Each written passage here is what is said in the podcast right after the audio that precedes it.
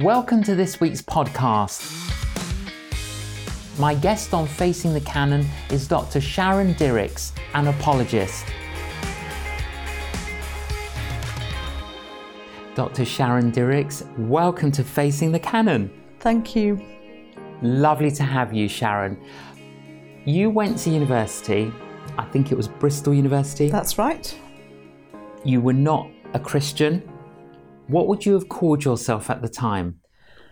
Yeah, I think I would have probably described myself as an agnostic. I, I, I remember, um, well, knowing from an early age that I loved the sciences, and and remember my A level biology teacher um, handing me this book by someone called Richard Dawkins, and this was back in the early '80s, and he'd just written this book called The Selfish Gene, and so I, I was kind of reading things like that, and um, had just absorbed the view that yeah, that pretty much God didn't exist, but I didn't sort of believe that in a very um, antagonistic way, um, and that you know you couldn't really marry any sort of belief with being a credible thinking person, and, and certainly not a scientist.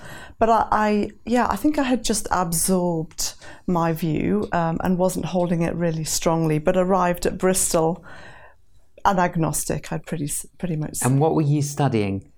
I'd arrived to study biochemistry. Right. And then you got invited to go and hear some Christians who were being grilled for their faith and being asked all sorts of questions. Yeah. And something shifted. That's right. Yeah. In in the very first week I was invited to what's known as Grill a Christian, and that was intriguing to me. And I, so I went along to this event where there were four Christians in a row. The room was full. It was during Freshers Week, and uh, and I asked uh, about halfway through the evening, having listened to their answers to lots of different questions, I put my hand up and asked my question, which was, Surely you can't believe in God and be a scientist at the same time? And I was actually given the answer that, Yes, you can. And um, this, even a simple answer um, that they gave, um, was actually. Um, it was a game changer for me. It actually set me on a a track of thinking, okay, well, I, I, need to really, I clearly haven't thought about this as much as I should have done. And it set me on uh, a trajectory of um, grilling more Christians over the next um, 18 months and asking a lot more questions. Um, and, and, and, reassessing your own position. Reassessing, very and much. And then so. realizing that actually what you were standing on was quite flawed. It just wasn't thought through. I just had had kind of decide. I mean, nobody wakes up one day with a and deciding, okay, I'm gonna, I'm going to be an atheist or an agnostic. I think we just absorb it from media, from from books, magazines, TV, and I think that that is what I had done. And at the same time, I don't think there was a Christian witness in my school environment. If there was, I was completely unaware of it. And so it wasn't really until being at university that I began to, in this hall of residence, see these notices asking these provocative questions like, is this life all that there is? And what are we as, as human beings? And these really caught my attention on the way up the stairs to the canteen. And um, and so, yeah, uh, it was a real, a real um, time of journeying and really reassessing my, my beliefs. You then graduated, you went and did further stud- studies at, at Cambridge. What did you study? Yes, so I, I did a year in industry first and there discovered um, MRI and loved the idea that you could look inside the human body without cutting into it and, um, and actually grew to um, become very interested in brain imaging and so began to look for PhDs in that area, which took me to Cambridge. Which is also where I met my husband. Um, we met in a brain imaging lab. How how romantic I is know, that? is that? Yes. Go on. What is brain imaging? Yes. Well, there are lots of different kinds, but I was looking at MRI, which stands for um, magnetic resonance imaging. And it's a, a way of using the water molecules that are naturally in your body to generate a picture of your body, a 3D image of it. And that's a structural MRI. But I was also looking at functional MRI, which is looking at the activity in your brain when you do something. So you put someone in a scanner and you give them a very well designed activity to do, like it might be something like tap their fingers, which activates their motor areas in their brain, or um, remember some stuff which uses their working memory. And you can generate maps of brain activity based on the blood flow in your brain. And so you're not giving anyone any artificial drugs or anything that's bad for them. You're using the natural properties of your body to generate images. And so I spent three and a half years doing a PhD Doing in this area. Um, yeah. Well, tell us, Sharon, tell us some facts about the brain. Oh gosh. Um, well, um, at any one moment, your brain is generating enough electricity to power an LED light. Yes. So if you're having a light bulb moment um, at this precise moment, it's it's for good reason. Um, I also had the very kind of sobering um, opportunity to dissect a human brain um, when I was doing postdoctoral research in the States. It looks a little bit like mushroom, but thankfully a lot more going on than simply what's going on in a mushroom. Um, How big is the brain? uh, the human brain weighs about one and a half kilos, a couple of pounds. It uses 20% of your body's energy despite only taking up 2% of its weight, which is why when you're working really hard and you're eating a lot, you're actually not uh, gaining any weight because you're burning energy. It uses a lot of energy from the, yeah, just burns a lot of energy. It's fascinating, It's a isn't it? fascinating organ. And Yes. um, And you went on to do more further research. I did. So after my PhD, which was looking more at the methodology involved, at a time when functional MRI was actually really just getting going, I then went on to do a postdoc, which looked at what was happening in the in the brain in um, cocaine addiction. So I was working with cocaine addicts at the Medical College of Wisconsin in the USA, and um, yeah, spent three years uh, working with them and looking at cocaine uh, in the brain in an ethically approved study, by the way, by the US Wow. government. Um, and and also comparing it with uh, a drug called methylphenidate, which is also what we know as Ritalin, given in- uh, ADHD, uh, and looking at the impact of these two things on, on the brain and comparing them. You're a scientist, you've spent many, many years in research. You're currently an apologist. What is an apologist? Well, I guess you can have apologists for all kinds of things, um, but an apologist in a Christian sense is someone who gives reasons uh, as to why we believe what we do, and those reasons can help us to kind of ground not not just knowing that we believe, but knowing why we believe it. And so, I guess the word itself we we get from the New Testament when um, the Apostle Peter says, "Always be ready to give a reason to anyone who asks you." Oh, sorry, always be ready to give an answer to anyone who asks you for the reason for the hope that you have, but do this with gentleness and respect. The Greek word for answer is apologia. I I don't need to say that to you Absolutely. Yeah. And um, and it means kind of a reasoned defence, like you would give in a court of law, and and so apologetics can be uh, involving giving reasons why you can believe in God and be a scientist, uh, why the Bible can be trusted. Um, why you can actually still believe in a, a God who is loving and powerful, even in the face of suffering. Um, and it, you know, we use it to talk about why Christianity is saying something a bit different from other belief systems and all kinds of areas that are still really relevant. And it's particularly important in the age that we find ourselves in, where we're seeing people who have not actually grown up in the Christian faith, who have not necessarily picked up a Bible in their lifetime. And so we can't simply start with the words of Jesus um, as, a, as a starting point. We have to say why we can even trust those words in the first place and unpack a bit of the context. And so, yeah. So I'm just intrigued, Sharon. What what motivated you to move from being a scientist to being an apologist? Yes, you could argue I'm still a scientist, just my data is different. That's very good. Yes. Um, but there were some. So it was when we moved to the States and I was doing this um, postdoc in uh, cocaine addiction, I found a couple of things happened. First of all, I started having all of these opportunities to have conversations with my colleagues.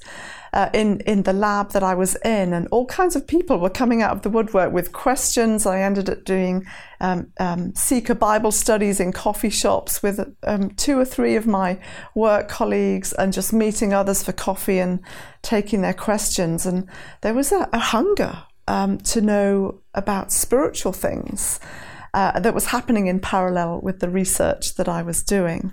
At the same time, we got ourselves involved in a really fantastic church.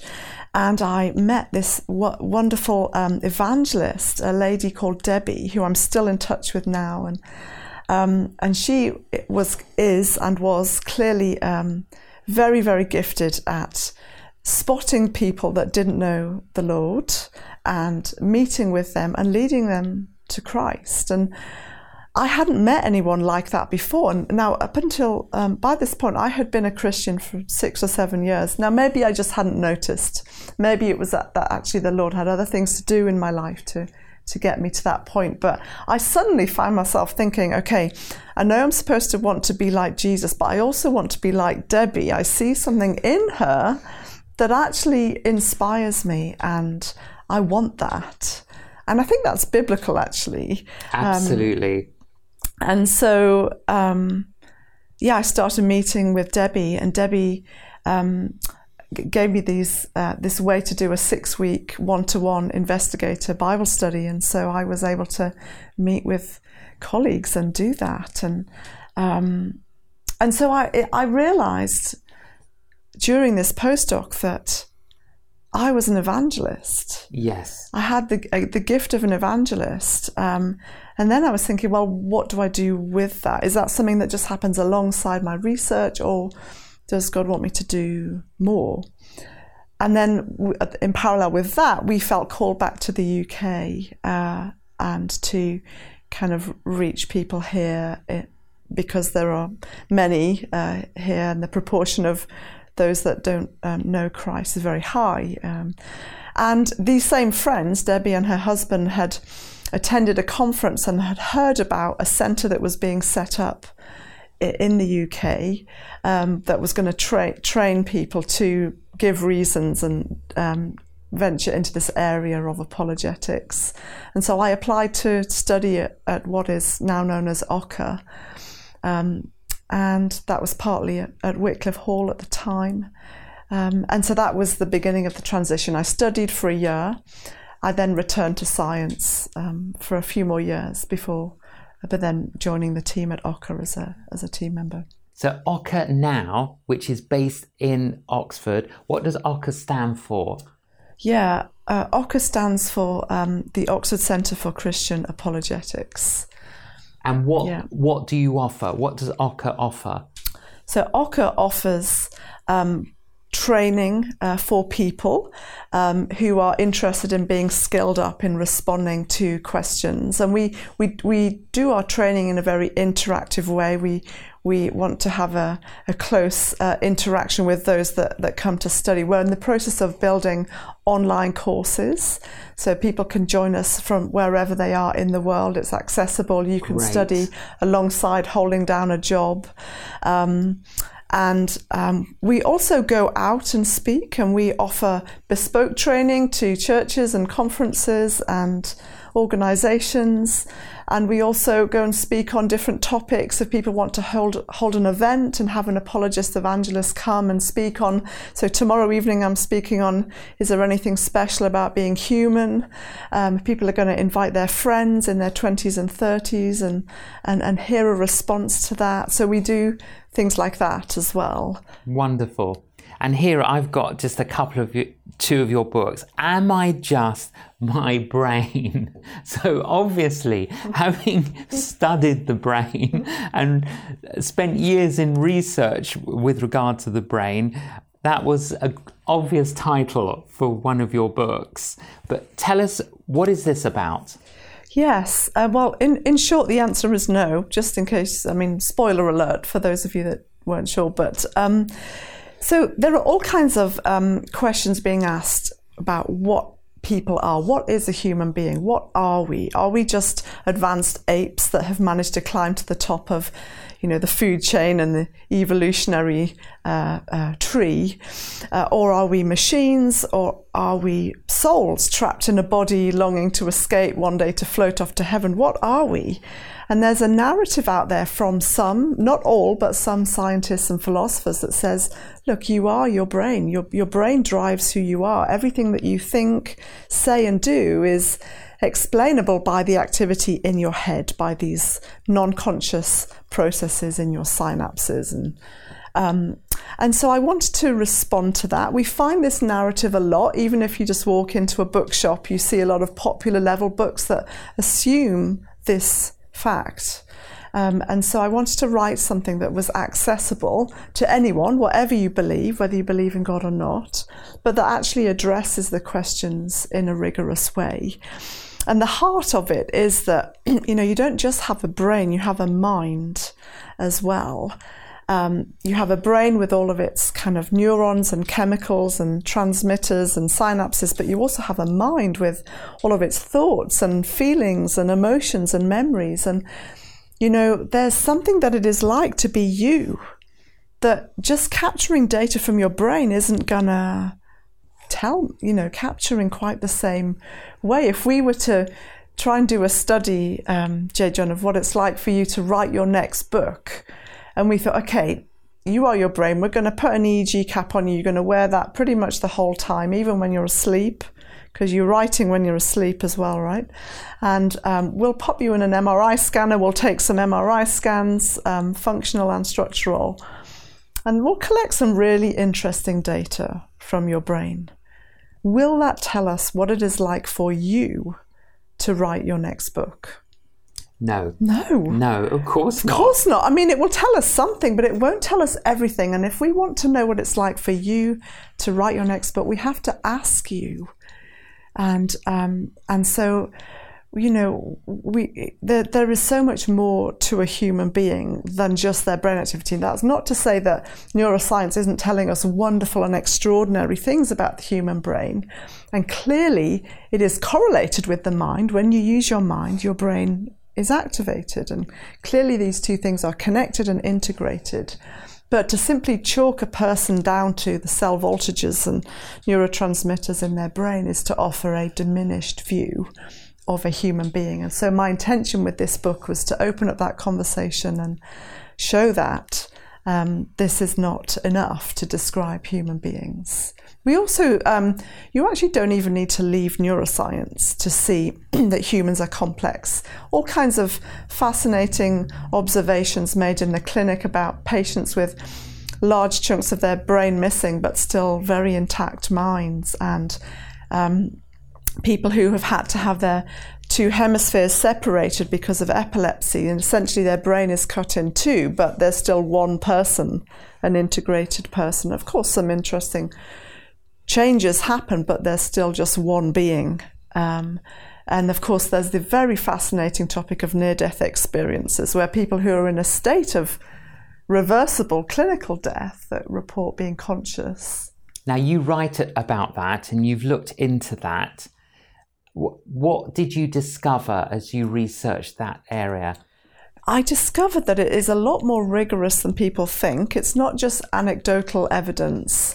What what happened? Um, it's it's a data set that's only arise arisen since we've been able to kind of have people in that state of clinical death since we've had cardiac surgery and neurological surgery where people have to be cooled to a very low temperature. Their brain EEG signal is, uh, you know, it's there isn't any detectable signal, and their heart rate, their heart is stopped, and they're in a state in order for this surgery to be performed. And what surgeons used to hear was that some of their patients were reporting upon resuscitation that they had been conscious, and so that caused some surgeons to collect some um, systematic data across all of their patient groups, and there are studies from different nation, um, different countries capturing this. There's a lot of books out there on it, um, and they see roughly 7 to 10% of, of patients reporting very interesting facts that it would be hard to have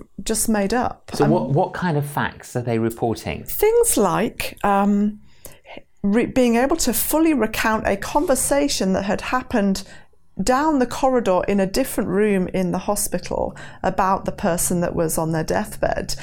To the extent it was a little bit awkward because the content of the conversation wasn't wasn't good but the patient on res- upon resuscitation recounted it to their relatives um, other things like somebody observing a um, slightly random tennis shoe on a roof in another part of the hospital entirely that you could never have known about and the staff didn't know about because it's inaccessible, you can't climb up there. Um, another observation about a woman who was congenital, congenitally blind in her um, in her lifetime, who then, um, upon resuscitation, recounted the appearance of someone else who had also died moments earlier that she couldn't have known about. All sorts of extraordinary things that just give us pause for thought to say, human beings are really interesting. And even if some of these may have been fabricated, who knows? But even if one of these is a genuine yes, instance. But they couldn't have been fabricated because, like the tennis shoe, right? There's no way. Right. Right. But, and even if all of them were except for one, for example, that, that still shows that you are way more than just your brain because if your brain is clinically dead and you are still conscious, then you can't simply be your brain. There must be more to it. Fascinating hugely. Uh, we're encouraged, Sharon, to love God with all of our mind, our heart. When we say heart, what does that mean? Yeah, th- this is a, a great question. I think that the way that heart is used in, in in the in the Bible is a little bit how soul is used actually and mind and that that um, quote from Deuteronomy in the words of Jesus it's actually really talking about the sort of an inner reality. When I said there's something that it's like to be you, there's a you that can't be captured physically. There's a, there is more. When, when we talk about worshipping God with all of our heart, we're not referring to a particular bit of us that we can segment and put off to the side and say that's different from this. It's actually a measure of extent. When you worship God or follow Him with all of your heart, that's that's a measure of degree, not anatomy or philosophy even. That's like I'm giving it everything. I'm giving God all of me. Um, and so I think that's what we mean by heart. And in a similar way, that's what we mean by by mind and soul. Um, soul is a bit of a slippery term. It's re- every time I think about it, I realize I, I still haven't got my head around the soul and exactly what it is. Um, you know, when we think about the soul, we often think of um, this immaterial part of us that maybe floats off to heaven one day to be with God. But actually, that's a little bit more like how Plato would describe the soul than um, necessarily how the Bible describes the soul. Um, you know, in in the Bible, the, the soul, as we've said, it's it's actually all of you. It's it's kind of the whole person, the physical and the non-physical, um, but it's sort of somehow breathed into with the life of God. Um, it's a really it's a really complex topic to think about. Uh, your other book, uh, Sharon, why why looking at God, evil, and personal suffering. And uh, there are many, uh, Sharon, many of us on who are Christians, and there are some unanswered questions, aren't there? And we live in this world of miracle and mystery. Yeah. What, what do we do about those questions that haven't yet been answered? Oh, I yes, and I think what is so important to say, and particularly as an apologist, where we like to give answers, is that it's important to know where there are helpful things that we can say that help to frame things, and to to realize where we are entering into the realm of mystery, and we need to kind of hold that before God. I think that um, you know I'm encouraged that the very first book of the Bible chronologically is the book of Job, where he addresses this universal, most universal problem and uh, thing that everyone encounters one way or another. And we see this very interesting and at times very painful conversation between Job and his friends but they are their most comforting right at the beginning when they don't say anything. There is something about the profundity of silence that captures the depth of a person's suffering, that words, as soon as you start to add words, you've lost something. I think apologists need to remember, particularly on this topic of suffering and in the context that we find ourselves when all kinds of things are coming to light that there is something very, very deep and profound and mysterious about suffering. We need to be prepared not just to give answers, but to sit with people in their pain and to feel it, but to gently um, offer the arms of Jesus as well, the God who knows what it is to suffer, who, who himself didn't shy away from suffering. Um, and who entered into suffering like us and also for us to um, somehow mean that when we suffer, we don't have to suffer alone. We we can actually know the comfort and um, um, the arms of God in in the things that life throws at us, and it throws many things, and sometimes it can feel unrelenting. And in the wake of a pandemic, we're all caught up in the same kind of suffering in some ways, but God um, knows, and He knows us and sees us, and if God doesn't exist, then this is just the way the world is. And we need to make the best of it. And this is the only life you get. But if God exists, we don't suffer alone. We don't suffer for nothing. And one day it will be ended. Um, the Bible talks about not just heaven, but a new heaven and a new earth, which will be every bit as physical as this one and real, and in which God will wipe away every tear from our eyes, in which there'll be no more crying or mourning or suffering or pain. And it's extraordinary to me, you know, as a mother, when I wipe away the tears from my children's eyes, it's the most delicate part of the eye. And we're told that God will spend time doing that. And that raises a question how long is that going to take? This incredibly tender moment of comfort from God. Um, our suffering does not go unnoticed. We're not just a, a blip on the landscape or a statistic. We're seen and known by God. And that's what the Christian faith has to say to the question of suffering. Beautiful, Sharon. I, I'm pleased that you're an apologist. Uh, I, you have the ability to articulate things simply and help us think things through. It's been a joy to talk to you. Thank you for joining us on Facing the Canon. Thanks so much. I hope that has inspired you. It really has inspired me. Do visit the website, find out more Thank you so much for joining us on Facing the Canon. Please join us again. You've been listening to the J. John podcast. To find out more about J. John's ministry, visit www.canonjjohn.com and follow him on social media.